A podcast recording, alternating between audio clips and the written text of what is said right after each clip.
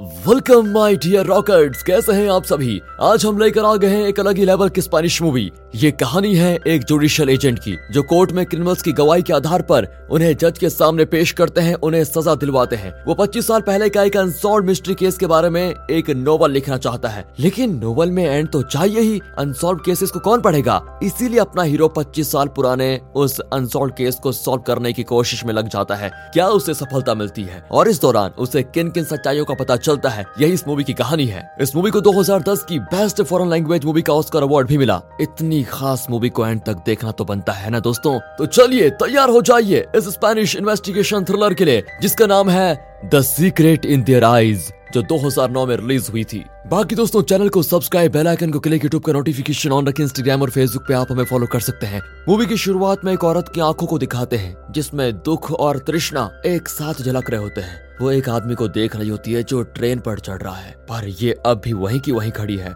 दुख भरी आँखों से उसे देखती रहती है। वो आदमी विंडो सीट पर बैठता है और ट्रेन चलने लगती है। तब वो औरत भाग कर आती है और विंडो ग्लास पर अपना हाथ रखती है। आदमी भी इस तरफ़ से अपना हाथ रखता है और तब ट्रेन फास्ट हो जाती है और इस तरह ये दोनों बिछड़ जाते हैं। ये एक कहानी है जो एक आदमी लिख रहा है। राइटर का नाम है बेंजामिन फ़िलहाल ये एक नोबल लिख रहा है। दरअसल ये इस कहानी का क्लाइमैक्स था। अब लिखने के बाद वो डिसाइड करता है कि शुरुआत में ही कहानी का क्लाइमैक्स बता दूँगा तो अच्छा नहीं रहेगा। ये सोचकर वो उसे काट कर कहानी के स्टार्टिंग सीन को लिखने लगता है। उस सीन में रिकार्डो नाम का एक आदमी अपनी वाइफ लिलियाना की खूबसूरती को निहार रहा होता है। सुबह की सूरज की रोशनी लिलियाना पर पड़ती है तो उसका चेहरा चमकने लगता है। दोनों मिलकर ब्रेकफास्ट करते हैं। रिकार्डो नहीं जानता कि ये लिलियाना के साथ उसका आखिरी ब्रेकफास्ट है। रिकार्डो अपनी पत्नी से बेहद प्यार करता है और उसके चेहरे पर एक स्माइल देखने के लिए वो कुछ भी कर सकता है। अरे यार, ये कुछ ज़्यादा ही रोमांटिक नहीं लिख दिया मैंने। ये सोचकर बेंजामिन उस पेपर को बॉल बनाकर फेंक देता है। बेंजामिन एक इन्वेस्टिगेशन थ्रिलर लिख रहा है। तो जरा कड़क शुरुआत तो होनी चाहिए।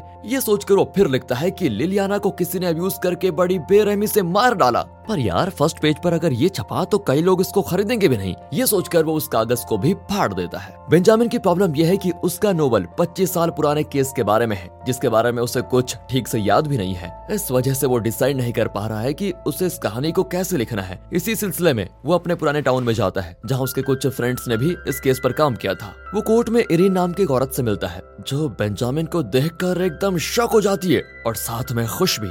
कहती है, बीस साल के बाद तुम्हें यहाँ आने की सूझी। तुम हो कैसे? दिखने में तो वैसे ही लगते हो। बेंजामिन में कह देता है कि हाँ मैं तो वैसा ही हूँ, लेकिन इन बीस सालों में तुम्हारी खूबसूरती सच में कई गुना ज़्यादा बढ़ गई है। इस तरह दोनों आपस में मज़ाक करने लगते हैं। दरअसल 20 साल पहले दोनों एक साथ कोर्ट में काम किया करते थे। इनके बीच में प्यार भी था, पर दोनों ने उसका इजहार नहीं किया। इरीन पूछती है, बताओ यार, अचानक मेरी याद कैसे आ गई? बेंजामिन उसे अपना नोवेल दिखाता है, जिसके कुछ पन्ने उसने लिख रखे थे। इरीन हैरान रह जाती है कि 25 साल पुराने इस केस को लेकर बेंजामिन नोवेल लिख रहा है। वो कहती है कि, यार, सबसे पहले तो तुम अपनी हैंड राइटिंग इम्प्रूव करो। अभी कुछ समझ में नहीं आ रहा। ये कहकर वो बेंजामिन को एक टाइप राइटर निकाल कर देती है, जो बेंजामिन बीस साल पहले यूज़ किया करता था। उसे देखकर बेंजामिन बड़ा खुश होता है और कहता है कि हाँ मुझे अभी भी याद है, इसका लेटर ए ठीक से काम नहीं करता। इरिन कहती है कि, अरे, वो तो ठीक कर दिया था हमने। अब एक काम करो, तुम इसी में अपना नोवेल टाइप करो। अच्छा टाइप तो मैं कर लूँगा, लेकिन मेरी समझ में नहीं आता कि लिखना कहाँ से शुरू करूँ। इरिन पूछती है, तुम्हें इस केस का कौन सा पार्ट अच्छे से याद है? बेंजामिन कहता है की, मुझे तो केस की शुरुआत वही याद है। अरे, शुरुआत याद है तो फिर शुरुआत से शुरू करो, तभी उस केस के बारे में तुम्हें क्लैरिटी मिलेगी। बेंजामिन भी वैसा ही करता है, और अब सीन शिफ्ट होता है पच्चीस साल पहले। बेंजामिन कोर्ट में जुडिशियल एजेंट है। उसी ऑफ़िस में इरीन और पैब्लो नाम का एक और आदमी काम करते हैं। तीनों अच्छे दोस्त भी हैं। पैब्लो इरीन को अक्सर चिढ़ाता रहता है, लेकिन वो बिल्कुल भी बुरा नहीं मानती और हंसकर चली जाती है। बेंजामिन पूछता है कि यार चिढ़ाने पर तो लड़कियाँ चप्पल मारने पे आ जाती हैं, लेकिन तुम चिढ़ाते हो तो इरिन गुस्सा ही नहीं करती। पैब्लो भी कह देता है कि देखा मेरा चेहरा तो देखो यार गुस्से वाली लड़की वो भी मुझे देख कर हंसने लग जाएगी। तभी क्लर्क आकर बताता है की बेंजामिन को रोमानो बुला रहा है। रोमानो भी इसी डिपार्टमेंट में काम करता है और हमेशा बेंजामिन को ऐसे ऐसे केसेस पकड़ा देता है जिन्हें सुलझाना नामुमकिन होता है। इस वजह से बेंजामिन और रोमानो की बिल्कुल नहीं बनती।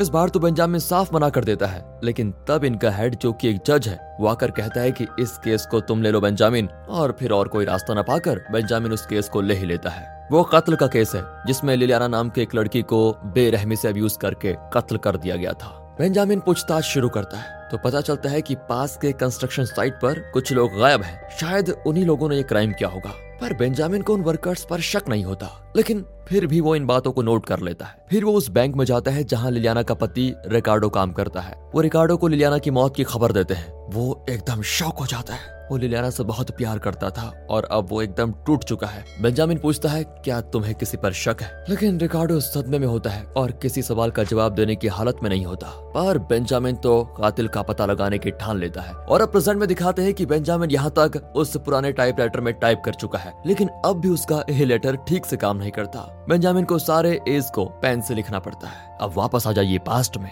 बेंजामिन इस केस में बहुत बिज़ी होता है, लेकिन बीच बीच में वो इरिन से थोड़ा रोमांटिक डायलॉग्स भी यूज़ करता है। इरिन भी बेंजामिन को पसंद करने लग जाती है, लेकिन दोनों एक दूसरे को लव प्रपोज नहीं करते। इसी बीच जज आकर पूछता है कि उस केस का इन्वेस्टिगेशन कैसे चल रहा है? काम कर भी रहे हो या फिर नहीं? बेंजामिन कहता है कि, सर, मैं कर रहा हूँ, जल्दी कातिल का पता चल जाएगा। तभी रोमैनो अंदर आता है और वो हमेशा बेंजामिन को नीचा दिखाने की कोशिश करने लग जाता है। वो कहता है की, सर, मैंने वो केस सॉल्व भी कर दिया है। जज चौंक कर पूछता है कि तो, जल्दी बताओ कातिल कौन है? रोमानो कहता है कि कंस्ट्रक्शन साइट के वर्कर्स जो गायब हुए थे उन्हीं पर हमें शक था और मैंने उन्हें ढूंढ लिया है। उन लोगों ने यहाँ तक कि कन्फेस भी कर दिया है कि अब्यूज और कत्ल उन्हीं लोगों ने किया था। पर बेंजामिन इस बात को नहीं मानता।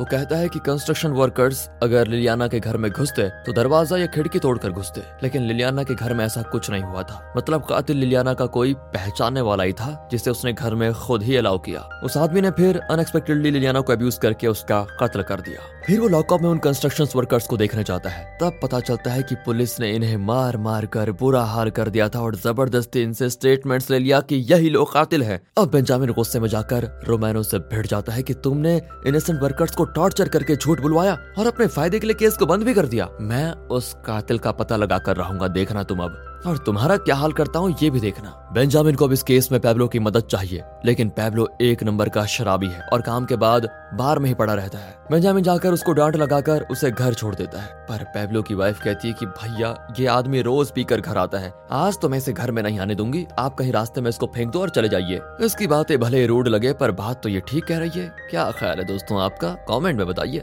बेंजामिन उसे और गुस्सा नहीं दिलाना चाहता और पैब्लो को अपने घर लेकर आ जाता है। फिर बेंजामिन रिकार्डो से मिलता है। और उसका वेडिंग एल्बम माँगता है। उसमें एक एक करके हर फ़ोटो को बड़ी ध्यान से देखता है। रिकार्डो पूछता है, क्या वो कंस्ट्रक्शन वर्कर्स वही कातिल है क्या? बेंजामिन कहता है कि नहीं, वो कातिल नहीं है। कातिल ज़रूर कोई जान पहचान वाला है जिसे लिलियाना अच्छी तरह जानती थी। सर, अगर वो पकड़ा गया तो क्या उसे सजा मिलेगी? बेंजामिन बताता है कि उसे फांसी नहीं होगी, बल्कि लाइफ इम्प्रिजनमेंट मिलेगा। रिकार्डो कहता है, मैं भी यही चाहता हूँ। अब ये सुनकर बेंजामिन चौंक जाता है की कातिल ने तुम्हारी वाइफ को बेरहमी ऐसी अब्यूज करके मार डाला। क्या तुम ये नहीं चाहते की वो कातिल मर जाए? रिकार्डो कहता है की, सर, फांसी लगेगी तो एक पल में उसकी जान निकल जाएगी। वो रियलाइज़ भी नहीं करेगा की उसने कितना घिनौना क्राइम किया है। उम्र कैद में एक छोटे से सेल में वो दिन रात बैठा रहेगा तो उसके दिमाग में बार बार उसकी गलतियाँ आती रहेंगी और वो सोच सोच के पछताएगा। वही असली सजा होगी, सर। तभी बेंजामिन नोटिस करता है कि हर ग्रुप फ़ोटो में एक आदमी है जो कैमरे को देखने के बजाय लिलियाना को देख रहा है। अगर बेंजामिन का ये इन्वेस्टिगेशन माइंड आपको पसंद आया तो वीडियो को लाइक कीजिए दोस्तों। रिकार्डो इस आदमी को नहीं जानता, लेकिन वो बताता है कि लिलियाना ने एल्बम में इन सबके नाम लिख रखे हैं। शायद उससे कुछ पता चल जाए और फिर उससे पता चल जाता है कि उस आदमी का नाम गोमेज है। इससे पहले कि बेंजामिन गोमेज का पता लगा था, रिकार्डो उसका नंबर ढूंढकर उसके घर पे कॉल करता है। गोमेज की माँ फ़ोन उठाती है तो रिकार्डो कहता है कि मुझे गोमेज से बात करनी है। उसकी माँ कहती है कि बेटा वो तो दूसरी सिटी में है, वहाँ काम करने के लिए गया हुआ है। उसे कई दिन भी हो गए हैं। वो मोन्टोविडो में किसी कंस्ट्रक्शन कंपनी के लिए काम करता है। वैसे तुम कौन हो बेटा? मैं भी उसे काम देना चाहता हूँ। वैसे क्या वो लिलियाना नाम की किसी लड़की को जानता था? गोमेज की माँ कहती है की लिलियाना को तो मैं अच्छे से जानती हूँ। वो भी हमारे टाउन की लड़की है। बहुत ही अच्छी लड़की है बेटा। गोमेज को वो बहुत पसंद भी थी। पर बेटा, तुम लिलियाना को कैसे जानते हो? वो इसीलिए क्योंकि गोमेज को लिलियाना ने ही रिकमेंड किया था। अच्छी बात है बेटा, अगर वो कॉल करेगा तो मैं बता दूँगी।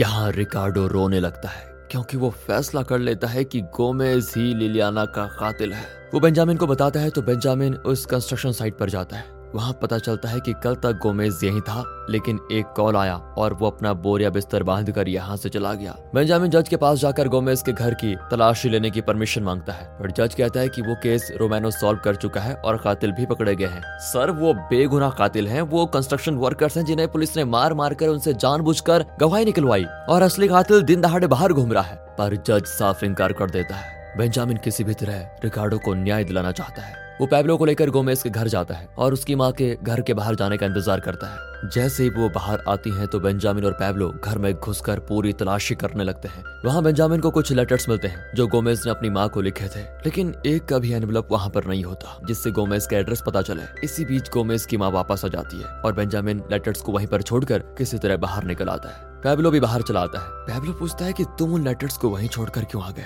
बेंजामिन कहता है कि अगर लेटर्स वहाँ नहीं होते तो उसकी माँ को शक हो जाता कि कोई घर में घुसा है। पैबलो उसको डांटता है कि अबे अपना प्लान मुझे क्यों नहीं बताया? ये देख, मैं उन लेटर्स को उठा लाया। अरे, खैर, अब जो हो गया, सो हो गया। इन लेटर्स को पढ़ते हैं। ये सोचकर वे उन लेटर्स में क्लियो ढूँढने लग जाते हैं। एक दिन बेंजामिन रिकार्डो को रेलवे स्टेशन में देखता है। रिकार्डो बताता है, मुझे जब टाइम मिलता है तो मैं यहाँ कर वेट करता हूँ। शायद वो गोमेज वापस लौट कर आ जाए और तब मैं उसे पकड़ कर आपके हवाले कर दूँगा। बेंजामिन को उसके लिए बहुत बुरा लगता है, क्योंकि बेचारा अपनी पत्नी को खोने के बाद मूव ऑन ही नहीं कर पा रहा है और कातिल को ढूंढ निकालने की कोशिश में लगा हुआ है। अब बेंजामिन किसी भी तरह उसकी मदद करना चाहता है। वो इरिन से मिलने जाता है। मैं तुमसे एक ज़रूरी बात कहना चाहता हूँ। वो तो सोचती है कि ये प्रपोज करने वाला है। इसलिए वो दरवाज़ा बंद करने जाती है। पर तभी पैबलो अंदर घुस जाता है। तब इरिन रियलाइज़ करती है कि बेंजामिन प्रपोज करने नहीं केस के बारे में डिस्कस करने आया है। बेंजामिन बताता है कि जज ने लिलियाना का केस क्लोज कर दिया है। लेकिन असली कातिल अभी पकड़ा नहीं गया। इसलिए तुम इस केस का क्लोजर रिपोर्ट इरेज कर दो, ताकि हम केस का इन्वेस्टिगेशन करके असली कातिल को अरेस्ट कर पाए। रिन भी मान जाती है। अब सभी इस केस को क्लोज समझते हैं, लेकिन क्लोजर डॉक्यूमेंट्स के बिना इसे क्लोज नहीं माना जाएगा। अब इससे पहले कि किसी को इनके गोलमाल के बारे में पता चले, इन्हें जल्दी से जल्दी ये केस सॉल्व करना होगा। एक दिन बेंजामिन पैबलो से मिलने बार में जाता है, पर वो बार में गोमेज के एक लेटर को लेकर गया था। बेंजामिन को गुस्सा आता है कि, अरे, ये इंपॉर्टेंट एविडेंस है और तुम इसको लेकर यहाँ गए। नशे में तुमने इसे कहीं फेंक दिया तो? पैब्लो कहता है कि, यार, आज मैं यहाँ पीने नहीं, गोमेज का पता लगाने आया हूँ। ये कहकर पैब्लो अपने फ्रेंड्स को उन लेटर्स में लिखे कुछ नाम पढ़कर सुनाता है। वे कहते हैं कि ये तो फुटबॉल प्लेयर्स के नाम है और वो भी अंडर फुटबॉल प्लेयर्स अगर किसी ने इनके नाम लिखे हुए हैं तो इसका मतलब वो फुटबॉल के लिए बिल्कुल पागल है। अब बेंजामिन और पैब्लो आसपास के हर उस स्टेडियम में जाकर देखते हैं, जहाँ फुटबॉल मैच चल रहा है। एक स्टेडियम में वो गोमेज दिख जाता है। बेंजामिन उसे पकड़ने जाता है तो वो भागने लगता है। किसी तरह उसे पकड़कर वे ऑफिसर ले आते हैं। इरीन बेंजामिन को वार्न करती है कि ये तुम क्या कर रहे हो? तुम्हारे पास इस केस की तहकीकात का ऑफिशियल परमिशन नहीं है। पकड़े गए तो लीगल प्रॉब्लम्स हो जाएँगी। तुम जज से बात कर लो। नहीं, अब बहुत बातें कर ले। वो तो इसे घर भेज देंगे क्योंकि रोमानो ने झूठ रिपोर्ट लिखकर इस केस को बंद करवा दिया है। मैं अपना काम करके रहूँगा। ये कहकर वो गोमेज को इंटेरोगेट करता है। तेरा नाम क्या है? गोमेज, कहाँ काम करता है? अरे सर बेकार में मुझे क्यों पकड़ के रखा हुआ है? जो पूछा जाता है उसी का जवाब दो, समझे? सर, मैं कंस्ट्रक्शन साइट में काम करता हूँ। लेकिन तुम अचानक वहाँ से गायब क्यों हो गए थे? तुम्हारी माँ ने तुम्हें कॉल किया था? सर, आप न जाने ये क्या सब कुछ पूछ रहे हैं। क्या तुम लिलियाना को जानते हो?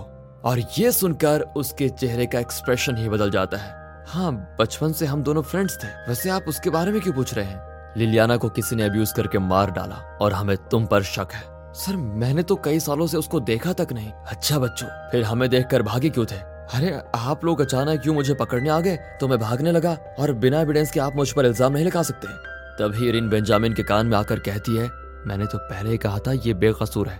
जाने दो इसे। लेकिन वो नोटिस करती है कि गोमेज गंदी नज़र से उसको देख रहा है। अब इरिन को यकीन होने लगता है कि इसी ने लिलियाना के साथ गलत क्या होगा और उसका कत्ल भी क्या होगा। लेकिन खुद उसके मुँह से उगलवाने के लिए वो उसे चिढ़ाती है कि यार ये तो एकदम कमज़ोर लड़का है। इसकी ना तो हिम्मत होगी और ना ही ताकत होगी किसी औरत को टच करने की। इसने लिलियाना का कत्ल नहीं किया होगा। ये आदमी नहीं, चलता फिरता पुतला है, एकदम लूजर और ये सुनकर गोमेज गुस्से में इरिन को मारकर कहता है कि लूजर किसे कहा? लिलियाना को मैंने ही अब्यूज किया और उसका कत्ल भी मैंने ही क्या, समझी?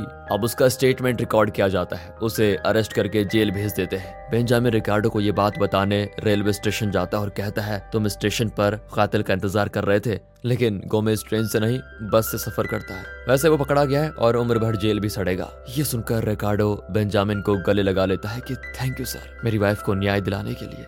इस तरह ये केस हो जाता है सॉल्व उसके बाद एक दिन टीवी पर एक फ़ंक्शन टेलीकास्ट होता है। जिसमें प्रेसिडेंट को दिखाते हैं। प्रेसिडेंट के पास उसका सिक्योरिटी गार्ड खड़ा होता है। बेंजामिन उसे ध्यान से देखता है तो पता चलता है, ये गोमेज है। इसे तो जेल में होना चाहिए। ये प्रेसिडेंट का सिक्योरिटी गार्ड कैसे बन गया? अब बेंजामिन और इरिन रोमानो से पूछते हैं। तो वो बहुत ही कूल होकर कहता है कि वो बहुत टैलेंटेड आदमी है, इसलिए हमने उसको रिलीज़ कर दिया और प्रेसिडेंट का सिक्योरिटी गार्ड अपॉइंट कर दिया है। इरिन उस पर चिल्लाती है कि वो एक लड़की को अब्यूज करके उसका कत्ल कर चुका है। अब उसके हाथ में लाइसेंस के साथ गन भी दे दिया आपने। क्या आप में इतना कॉमन सेंस नहीं है कि वो और कई लोगों का कर सकता है। ये लोग लाख चिल्लाए। रोमैनो पर कोई असर नहीं पड़ने वाला था। दोनों तंग आकर बाहर आ जाते हैं। वे लिफ्ट में चढ़कर डोर बंद करते हैं तो अचानक एक हाथ डोर को रोकता है। ये गोमेज है। उसका होलिया ही बदल चुका है और वो कोट सूट में लिफ्ट के अंदर आता है। इन दोनों को डराने के लिए वो अपना गन निकालकर कुछ एडजस्ट करके फिर अंदर रख देता है। फिर वो उतर जाता है। बेंजामिन और इरीन बहुत ही परेशान होते हैं कि इतना बड़ा क्राइम करके ये आदमी आज़ाद घूम रहा है। इसका क्या करें? बेंजामिन रिकार्डो को ये बात बताता है तो वो दुखी हो जाता है और पूछता है कि, सर, आप तो कह रहे थे कि वो उम्र भर जेल में सड़ेगा, लेकिन अब खुद हमारी सरकार उसे काम देकर सैलरी भी दे रही है। बेंजामिन कहता है कि आई एम सॉरी रिकार्डो, मुझे खुद नहीं पता कि सरकार ऐसा कर भी सकती है। एक और वो किसी इनसेंट इंसान को जेल में बंद करती है तो दूसरी ओर क्रिमिनल को अपने काम के लिए यूज़ करती है। मैं तुम्हारी मदद तो करना चाहता हूँ, रिकार्डो, लेकिन मेरे हाथ बंधे हुए हैं। मैं क्या करूँ बताओ? रिकार्डो कहते हैं कि, सर, आपको जितना करना था, आप कर चुके हो। कानून, न्याय, ये सब सिर्फ़ किताबों में होता है। हम सब पावरफुल लोगों के हाथों में कट कठपुतलिया है। हमारा कुछ नहीं हो सकता। रिकार्डो बहुत परेशान होकर वहाँ से चला जाता है। इसी बीच बेंजामिन और रीन, जो एक दूसरे को पसंद करते थे, लेकिन बोल नहीं पाए, वो एक साथ अपनी लाइफ बिताने के बारे में सोचने लगते हैं। इस बारे में बात करने के लिए वे शाम को मिलने का फैसला करते हैं। लेकिन तभी बेंजामिन को बाहर से कॉल आता है, क्योंकि शराब पीकर किसी से लड़ पड़ा था। बेंजामिन वहाँ जाकर पैबलो को संभाल लेता है और कहता है कि तेरी बीबी तुझे घर के अंदर आने तो देगी नहीं, आज तो मेरे घर चल। ये कहकर वो पैबलो को अपने घर लेकर जाता है। पैबलो को अपने घर में छोड़कर बेंजामिन उसकी वाइफ से बात करने जाता है। वो किसी तरह उसे समझा बुझाकर अपने घर ले आता है। पर जब वे आते हैं तो किसी ने पेबलो को शूट कर दिया था और पेबलो मर चुका था। पैबलो की वाइफ बहुत रोती है। तब बेंजामिन देखता है कि उसका एक फ़ोटो उल्टा कर दिया गया। बेंजामिन को लगता है कि शायद कोई मुझे मारने आया था और मेरे बदले बेड पर लेटे हुए पैबलो को शूट करके चला गया। अब बेंजामिन की जान को खतरा है, इसलिए उसे ये शहर छोड़कर जाना पड़ेगा। शाम को बेंजामिन और इरीन अपने दिल की बात शेयर करने वाले थे, लेकिन उनके पास अब उसका टाइम नहीं होता, क्योंकि बेंजामिन को तुरंत निकलना होगा। बेंजामिन एक ट्रक में चढ़ जाता है और इरिन उसको दुख और तृष्णा भरी आँखों से देख रही होती है। और यही सीन मूवी की शुरुआत में दिखाया गया था, जिसे बेंजामिन अपने नोबल में लिख रहा था। 25 साल पहले बिछड़े हुए ये दोनों आज मिले हैं। बेंजामिन इरिन से प्यार करता, लेकिन आज भी वो उसे डायरेक्टली बता नहीं पाता और कहता है की मैं नोबल लिखने आया हूँ। धीरे धीरे बेंजामिन अपना नोबल लगभग पूरा कर चुका है। लेकिन वो लिलियाना के पति रिकार्डो का भी कैरेक्टर इसमें शामिल करना चाहता है। वो रिकार्डो का नया एड्रेस पता लगाकर वहाँ पर जाता है। रिकार्डो की भी अब जरा उम्र हो गई है, लेकिन आज भी वो अपनी वाइफ की याद में अकेला ही जीता है। वो बेंजामिन से कहता है कि जिस गोमेज के डर से आप ये शहर छोड़कर गए थे, अब वो मर चुका है। इसलिए शायद आप यहाँ वापस आ गए हैं। तब बेंजामिन कहता है कि मैं गोमेज के डर से नहीं भागा था। सच तो यह है कि गोमेज मुझे अच्छे से पहचानता था। अगर वो मुझे शूट करने आया था तो मेरे दोस्त पैबलो को शूट नहीं करता। मतलब उस दिन गोमेज नहीं आया था, बल्कि किसी और गैंग के लोग आए, जिन्हें मेरा कत्ल करने के लिए भेजा गया था। वे मुझे नहीं पहचानते थे। उन्हें नहीं पता था कि घर में मेरी जगह पर मेरा दोस्त पैबलो है, लेकिन पैबलो जान गया कि वे मुझे मारने आए हैं। वो मुझे बचाना चाहता था, और उसने अपनी जान दे दी। कातिलों को शक न हो, इसलिए पैबलो ने टेबल पर रखी हुई मेरी फ़ोटो नीचे की तरफ़ कर दी। वो लोग पैबलो को ही बेंजामिन समझ बैठे, और उसे शूट करके चले गए। और रही बात गोमेज की, मुझे तो बताया गया है कि वो लापता है। लेकिन तुम कहते हो कि वो मर गया। रिकार्डो कहता है कि हाँ मैंने उसे किडनैप करके शूट कर दिया, क्योंकि मुझे आप लोगों के कानून और न्याय पर विश्वास नहीं है। मैंने अपने हाथों से उस कातिल को सजा दे दी। इससे आगे मैं कुछ याद नहीं करना चाहता। आप प्लीज़ यहाँ से चले जाइए। ये सुनकर बेंजामिन शॉक हो जाता है और वहाँ से वापस आ रहा होता है। तभी उसे रिकार्डो की वो बात याद आती है जो उसने 20 साल पहले बेंजामिन को बताई थी। क्रिमिनल की जान एक पल में निकल जाए तो वो सजा कैसे हो सकती है? उसे उम्र भर अपनी गलती को सोच सोच कर तड़पना चाहिए, वही असली सजा होगी। जो आदमी अपनी वाइफ के कातिल को तड़पा तड़पा कर मारना चाहता था, वो उसे शूट करके एकाएक उसकी जान कैसे ले सकता है? बेंजामिन गाड़ी मोड़कर वापस रिकार्डो के घर जाता है और उसे चुपके से देखने लगता है। रिकार्डो एक प्लेट में खाना लेकर घर के बेसमेंट जैसी जगह पर जाता है। बेंजामिन भी वहाँ जाता है तो देखता है, रिकार्डो ने यहाँ एक जेल बनाकर गोमेज को बंद करके रखा हुआ है। इन बीस सालों में रिकार्डो रोज गोमेज को खाना देने आता था, लेकिन आज तक रिकार्डो ने गोमेज से एक भी शब्द नहीं बोला था।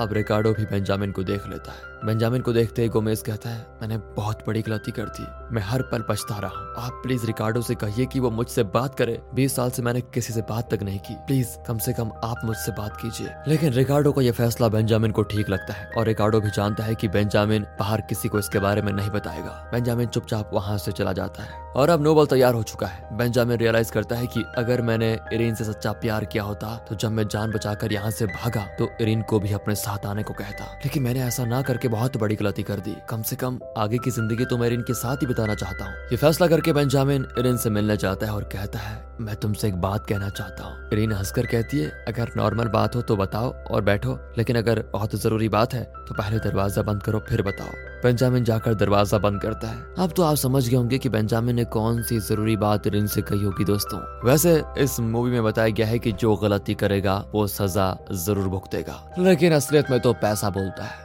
बड़े से बड़ा कर्नल पैसों के बल बच जाता है। खैर, अगर ये वीडियो अच्छी लगी हो तो लाइक कीजिए चैनल को सब्सक्राइब मिलते हैं अगली वीडियो में, तब तक के लिए गुड बाय ख्याल रखिए अपना। And finally thanks for watching